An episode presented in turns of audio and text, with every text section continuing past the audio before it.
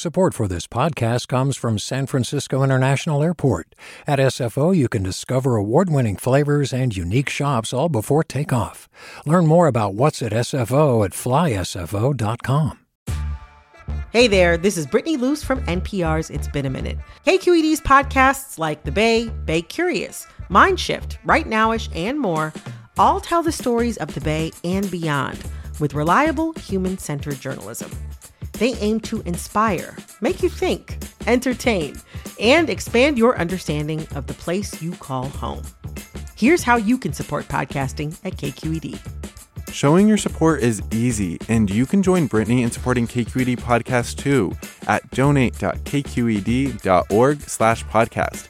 That's donate.kqed.org slash podcast. From KQED. It sounds so much better. It sounds better. better, man. It's the other, other stuff is like listening to a play.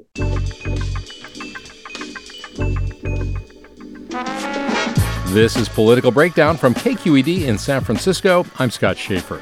Well, the 2024 election cycle will be the first where the supercharged influence of artificial intelligence, or AI, will present real and difficult challenges to voters and also to campaigns and ultimately our democracy and maybe even the integrity of our elections. Jonathan Mehta Stein from California Common Cause has been thinking about that, and today in Sacramento they detailed the threats and offered some solutions by way of legislation and other things. Stein will be joining me to talk about that shortly, but joining me right now First is my political breakdown co host and KQED politics correspondent, Marisa Lagos. Hey, Marisa. Hello. So, before we get to more mundane matters like the state budget, which is incredibly important, um, let's talk about. Way to uh, sell it, Scott. Way to sell it. yeah, it's really important. So, And keep mundane. listening. Uh, but first, uh, our former president and perhaps future president, or at least presidential nominee Donald Trump, was in uh, court today in D.C. Uh, and, you know, many people see him as kind of uh, an accelerant for a lot of these uh, problems that we've had with our democracy.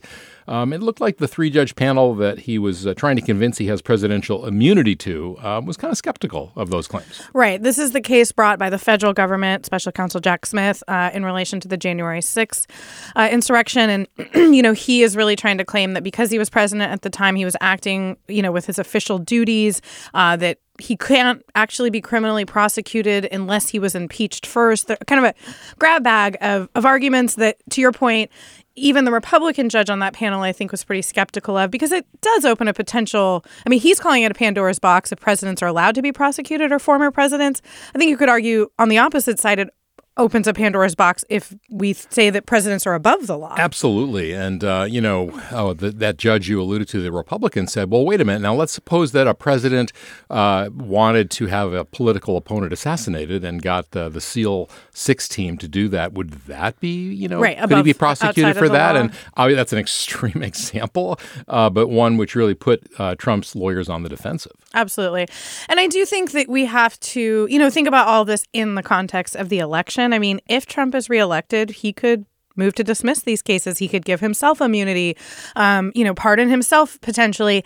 And so part of, I think, it seems like what is happening in this case and some of the others is, you know, this move by his team to sort of delay things, right? This trial is set for March 4th, but now it will go to a full appeals panel if it's appealed by either side, depending on what this, you know, three judge panel decides. Could go all the way up to the Supreme Court.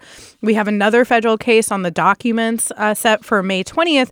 And all of that is still during primary season, right? So it could really matter. It really could, and you know, um, you know, we've talked before about this idea that there, you know, a lot of voters are for Trump or Biden no matter what. You know, even if he gets convicted, they'll still be with Trump. But there are definitely voters, perhaps ones who don't like either Biden or Trump, and maybe even some just Republicans who wouldn't take too kindly to having a president who has been convicted Absolutely. on some of these really serious charges. Yeah, and I think Trump's campaign knows that, and that's one of the reasons they would like to lock up his nomination really by Super Tuesday, which is March 5th, which California is a part of, you know, because it's going to be a lot harder to take that nomination away from him if he's already got the delegate count coming into the convention and I and or even months ahead of that. And so I think, you know, this is something that um, I, I think maybe people's eyes might be glazing over a little bit. Another court case against Trump, but and I it's think very that's part of his legal strategy Absolutely. or political strategy anyway. But you know, it, it just reminds you that he is. You got to give him credit, I guess, for having the ability to just suck all the oxygen, get all the attention. He did this in 2016, and even though he's doing these antics in court delay as much as he can and all these you know wild allegation not wild i mean these are just there's just a long list of indictments he still you know is able to be front and center Well, and he turns it around on the Democrats. Yeah. He says, "Well, this is a political persecution instead of, you know, a, a- criminal case against somebody who allegedly Shows how corrupt the incited Democrats are. mob." Exactly.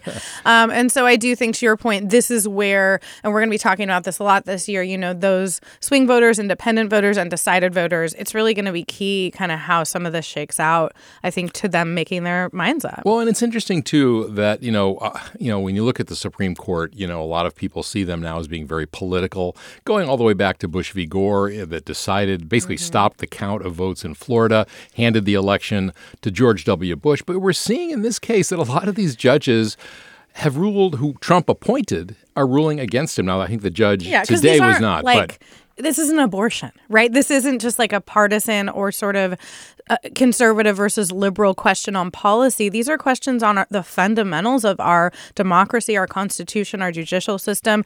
And if you recall, I mean, I think that some of the sort of reputation problems that the Supreme Court is now facing started with Bush v. Gore. Yeah, exactly. All right. In the time left here, you're heading up to Sacramento shortly. Uh, the Right after governor, this, yeah. the governor is going to be uh, doing his initial draft of the state budget, and they have a 68 billion dollar problem that they're going to have to grapple with. That's right. I mean, that's according to the Legislative Analyst Office, the nonpartisan body. Um, it could be smaller. The governor's been hinting that his administration thinks it's not quite that large, but still, and even with the giant $310 billion, you know, overall budget the state has this year, uh, it's going to be a more challenging year. I mean, you'll recall just two years ago, Scott, we had a $100 million surplus. So I think a lot of voters might have a little bit of whiplash going, what is happening here? Um, And we should say it's not like necessarily uh, the governor's fault. I mean, a, lot, a lot of that surplus was due to the COVID and the fact that we got a lot of uh, big infusions of federal money. and that the economy had really well. been doing gangbusters for a long time as interest rates were very low as we've seen them jacked up in order to get inflation under control that has had this trickle down effect on housing sales which is big for california on unemployment and really crucially on the, tech and other sort of sectors that really rely on venture capital and investments um, the good news before we go there is about uh, 24 24 billion. billion dollars in savings accounts, and I think um, I, I think this is going to be a not fun year for lawmakers and the governor in terms of the budget, but it is not anywhere near the sort of dire situation we faced about a decade ago during the Great Recession because of a lot of changes that the, the state has undergone. Yeah, and I think they're probably hoping that, you know, we have seen toward the end of last year the stock market recovering, doing really well. Uh, inflation is down, interest rates are coming down. So maybe the problem won't be quite as big as they're saying. Fingers crossed, guys. Fingers crossed. I mean, just one last word on all that. Uh, This is all coming with you know relatively new leadership, uh, with the Speaker Robert Rivas, his first full term. President pro tem uh, in the Senate, Toni Atkins, will be leaving. We're going to be talking to Yeah. her later this week. So, and new budget chairs and all that stuff. Yeah. So it's uh, it's there's a lot to lot to chew over. and a lot to watch in terms of how they handle this and and what the priorities are of Democrats in the legislature, of Republicans on those committees to some extent, and then clearly how they might line up with or not with the governor. Exactly. All right, the one and only Marisa Lagos. Drive safely. we'll Thank talk to you tomorrow. All right. All right, we're going to take a quick break. And when we come back, Jonathan Mehta Stein from California Common Cause joins us to talk about AI and the 2024 election. You're listening to Political Breakdown from KQED.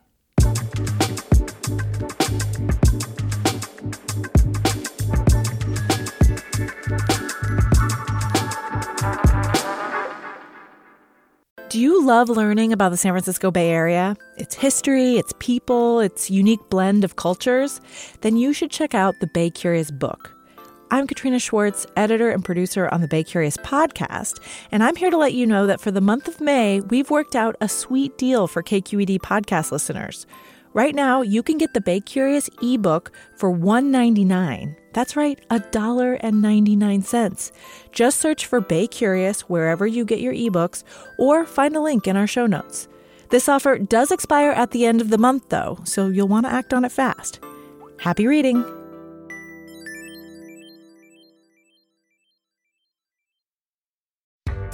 Hi there, I'm Rund Abdelfatah from Throughline. If you're listening to this podcast, you know that KQED produces exceptional storytelling that keeps you informed, inspired, and entertained. Their podcasts cover issues from your neighborhood to the entire country and everything in between. Support this work today. You can help us continue to bring quality podcasts to your ears. Just head to donate.kqed.org slash podcast. That's donate.kqed.org slash podcast. And welcome back to Political Breakdown. I'm Scott Shafer. And as we enter this critical election year, we're going to be paying a lot of attention here on the podcast to threats to our democracy and specifically threats to election integrity. And to help us understand the threats posed by things like artificial intelligence or AI and what California and the nation need to do urgently. We've invited someone who's been thinking a lot about this and whose organization is proposing some solutions. Jonathan Mehta Stein is executive director of California Common Cause. They just launched a new project called the California Initiative for Technology and Democracy, CITED for short. Jonathan, welcome to Political Breakdown. Thanks for having me. Well, let me begin with that uh, initiative. Um, tell us a little bit about it. First of all, is it a nonprofit organization and what is it going to be doing? Right now, it's a project of California Common Cause, which has worked on voting rights, redistricting, money in politics, a full suite of democracy issues for many, many years. And we just realized that working on a full suite of democracy issues in this digital era would be incomplete if we weren't tackling the threats posed to our democracy by AI, disinformation, deepfakes, and so forth. So we are uh, beginning a critical election year, and it will probably be the first AI election. What I mean by that is that generative AI deepfakes, uh, fake audio, fake video, fake images, fake text will be inundating our information ecosystem. We're already seeing some of this. Um, we've seen disinformation in the past, certainly. That's not new. Uh, but what we're seeing now is disinformation turbocharged by new technological tools that allow anybody, foreign states, non state actors, online trolls, campaigns themselves, to put out incredibly convincing content meant to deceive voters or destabilize elections. And we've already seen it. The Slovakian presidential election was impacted by deepfakes. The Bangladeshi uh, presidential election impacted by deepfakes. We're beginning to see it in some elections in, Cal- uh, in the United States. There's a DeSantis campaign ad in the Republican primary with a fake photo, a deepfake photo of Trump hugging Fauci. There's other examples from within the United States. And the American public is just not ready. Going back to those uh, foreign elections in those two countries you mentioned, uh, do you have a sense of who was behind that and why? I mean, do you? Th- I mean, because so as you were describing that, I'm thinking, oh, that's just like a little pilot project to kind of test it out somewhere where no one's paying attention before we bring it to the United States. So, to give you an example, in the Slovakian presidential election, uh, shortly before election day, fake audio emerged of one of the two presidential candidates saying actually one very serious thing and one what we might think of as silly thing. The very serious thing was that they were attempting to rig the election. The silly thing was that he was planning on raising taxes on beer.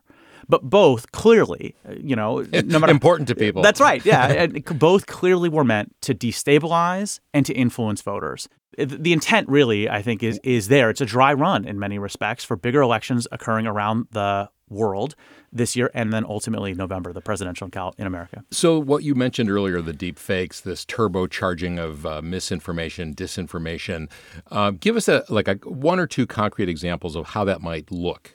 Right. So, a a deepfake targeting a candidate is relatively straightforward. We just mentioned examples of uh, the DeSantis campaign or this instance from Slovakia. You might think of, for example, a deepfake of Joe Biden falling down the stairs of Air Force One to make him look silly.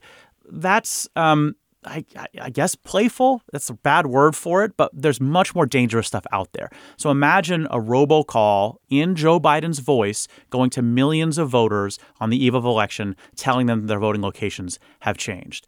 Or right? If we want to move out of the realm of candidates and into things that can destabilize trust in elections, imagine a fake video of an elections official, quote unquote, caught on tape saying that their voting machines can be hacked or that vote by mail ballots are not secure. If you are a conspiracy theorist trying to attack the legitimacy of American elections, you can create confirmatory evidence, false, but confirmatory evidence that everyone else will believe with a few clicks of a button. These things are really easy to produce in the modern era. The barriers to entry are really low and the costs are near zero. And so I want to come back to some of those specifics, but your the idea of this initiative is to do what? Work with lawmakers in Sacramento to come up with some guardrails, some regulations? Because this technology is so new, there is no well-developed policy field teaming with solutions and experts that can help policymakers move in this area. So, CITED, the California Initiative for Technology and Democracy, is an attempt to bring together tech leaders, uh, finance, VC, law, public policy, communications, campaign folks, experts from a variety of fields to build an interdisciplinary hub of expertise that can advise lawmakers and regulators as they attempt to move. Why are we doing this in California? Because Congress isn't able to take meaningful action to protect our democracy in this moment. And so it turns to California to lead the country. We've done this before in the past. Look at data privacy, where our bill is now being recreated in other states. Look at automobile emissions, where our choices drove nationwide change. We can lead this issue in California. We just need Sacramento to build out its expertise. So you're talking about yeah, creating this uh, like think tanky kind of thing to help advise uh, lawmakers, but you know you can easily imagine just take tech different agendas. I mean, how are you going to get people to agree on what the regulation should be or even what the issues are? That's true in every major policy field, right? You're going to have a variety of stakeholders who are all going to have really strongly held views. We have to bring everybody into the process. This has to be a joint effort, including the tech companies, including the legislature, including civil society, including national experts who, frankly, don't have all that much going on at Congress right now and are really help, happy to help California figure out the way. Um, this is going to take a group and, as I really importantly, interdisciplinary effort in order to get this done right. You know, uh, yes, we are in the age of AI now, but, you know, the Obama campaign in 2008 was very uh, insightful and using cutting edge then at the time technology to reach voters using text messages and that sort of thing. Obviously, Donald Trump uh, used it in 2016. So, are you just saying this is part of an evolution, or are we in a whole new era? I would say we're in a whole new era. Uh, the the fact of the matter is, is that that disinformation, those tech tools were really, really effective at helping people reach voters, um, and that's that's actually a useful and positive function for AI going forward. I think there are good, absolutely positive uses of AI in this space, including helping elections officials find new efficiencies in election administration, helping under resourced campaigns reach voters more effectively, um, helping GOTV efforts uh, uh, target uh, voters more effectively. So we don't want to disrupt any of that. But the ability to deceive voters and to destabilize our information ecosystems is a quantum leap from anything we have seen in past elections. And the real fear, Scott, is that people will begin to not know what images, audio, uh, uh, text that they can trust, and they retrench into tribalism. They say, I'm going to start believing everything that confirms my biases, and I'm going to reject as fake anything that challenges them. Yeah, and of course, we're living now in this media ecosystem where, uh, you know, maybe in the past, media organizations would debunk things right away. We can't really count on that uh, in this in this moment that we're in. Um, you say in this white paper that you recently published, Jonathan, that this problem that you're describing uh, with AI, et cetera, is really extremely, uh, most extreme, particularly extreme at the state level as opposed to the national level. Why do you say that? Right. So the white paper is called Democracy on Edge in the Digital Age Protecting Democracy in California in the Era of AI Powered Disinformation and Unregulated Social Media. Um, the reason why it's particularly extreme in California or in the state level is because at the federal level, we have a number of major institutions in civil society, nonprofits and think tanks and so forth, that have invested themselves in building this expertise over time. Uh, and at the state level, you have a emaciated uh, policymaking or regulatory infrastructure that can assist policymakers. Now, that may sound curious in California, where we have emaciated. That's like an interesting word. We have this enormous amount of tech ex- expertise in California, right? The, the, the the tech companies that have driven so much innovation and so much productivity are located here. The tools that are posing a threat to our democracy are, in large part, created here, and yet policymakers in Sacramento most often have to go to the tech industry's trade associations and its lobbyists when it has questions about regulating the tech industry. Uh, and too often the answer is that self regulation will solve the problem. So, what we need in California, and frankly, we need in every state, but California has the opportunity to lead, is beginning to build this interdisciplinary expertise that can provide unbiased expertise to lawmakers as they try to take positive action. Does that word unbiased trouble you at all? Because we all have biases, right? And you know, I just wonder. Uh, I mean, I don't know who's who's choosing the people that are going to be part of this. Maybe it's you. It's a great point. What we mean by unbiased is informed by the tech industry's business models and needs but independent of industry and not beholden to any private stakeholders. But some of them will be from the industry, yeah? Absolutely. Part of our advisory councils include former and current tech executives who can advise us on how to get regulation right, but they're balanced by law school deans and civil rights experts and campaign professionals and a whole host of other folks that can create that interdisciplinary Uh, aspect we're looking for. What do you think we've learned from the regulation or lack of regulation or self-regulation of social media? You know, things like Facebook and Twitter that can be applied or need to be applied right now. It's such a great question. We are accustomed in this country to the idea that if you as an industry create products that are a danger in some way to us, as productive or helpful as they may be, they pose a danger to us in some way, the airline industry, the pharmaceutical industry, any uh, food uh, production, uh, makers of home electronics. They are accustomed to regulation, inspection, testing. They have to make sure that their products are good for people or at least won't harm them before they go to market. With tech, there is no similar expectation from the industry, from government, or from the public. It is time, I think it is clear, it is time for the era of totally unregulated tech to come to an end and for the industry, for government, and for civil society to work together to figure out the best way to use these tools. There is data upon data at this point showing, for example, teen mental health is being disastrously affected by social media platforms.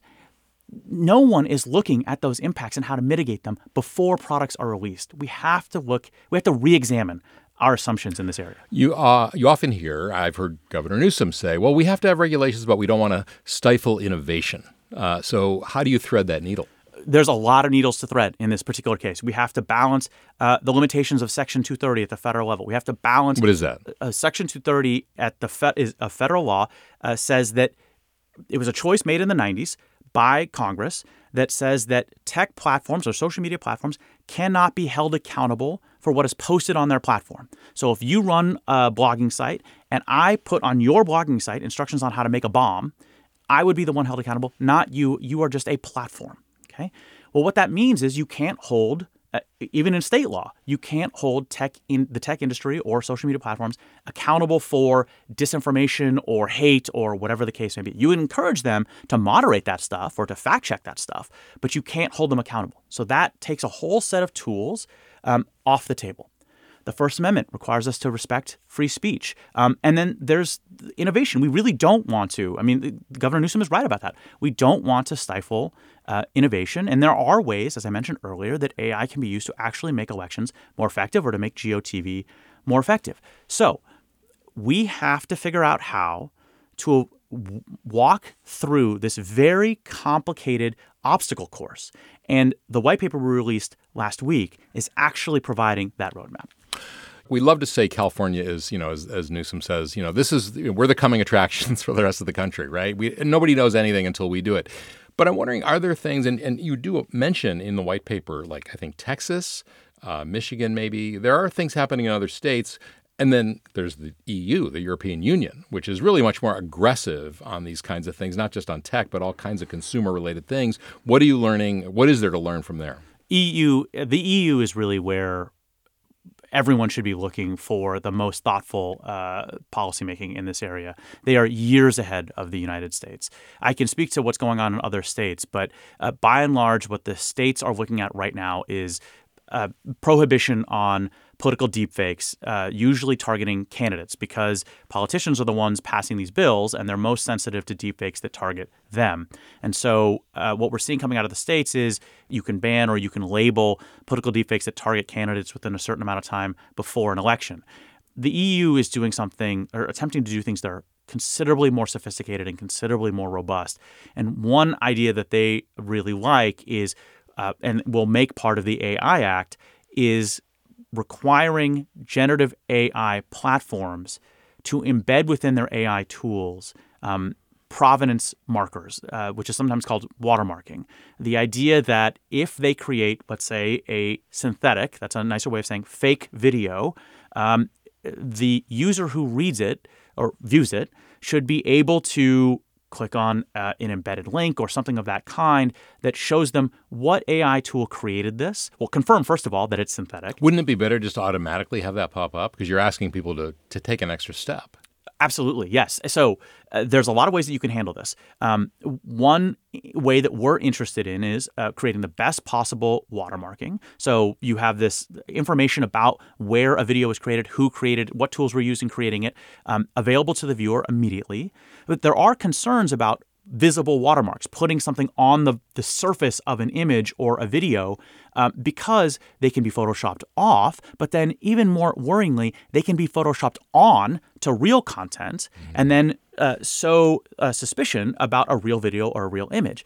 And so, what we're interested in is um, imperceptible embedded metadata in uh, generative AI content, and then using that watermark uh, require social media companies to flag for their users posts that include an image or, or video or text that has, as they know, because of the watermark, they know has been synthetically created or it's inauthentic or fake. Jonathan, uh, so much of what you're saying and what you've written in this white paper is terrifying, basically. Uh, and I'm wondering what gives you hope or what, what, what should give us hope? This problem has existed for many, many years. Uh, social media has been largely unregulated. It has been, I think, declining in terms of the quality of democratic discourse in those spaces. Uh, we're seeing more and more evidence that it's impacting our well being and, and our mental health, particularly among teens and teen girls. We're finally at a moment where there is a critical mass of, uh, and, and critical interest in taking action. So we have an opportunity. That's what gives me hope. We have an opportunity to take action for the very first time. And, you know, here we are. It's January 2024. We have a primary in March, a big election in November. Is it possible, but also necessary to get some of this done by then, before then? Yes, and yes. And one of the things that aids us is the fact that the public is wildly in support of taking action. So there was a poll from the Berkeley um, Institute. IGS, yep. yep. From IGS in November that showed that 84% of Californians indicate that they are concerned about the problem, about, about the impact AI and disinformation may have on this year's elections. Um, and that includes over three fourths of every possible group men and women, all regions, all races, all ages, and importantly, all political parties.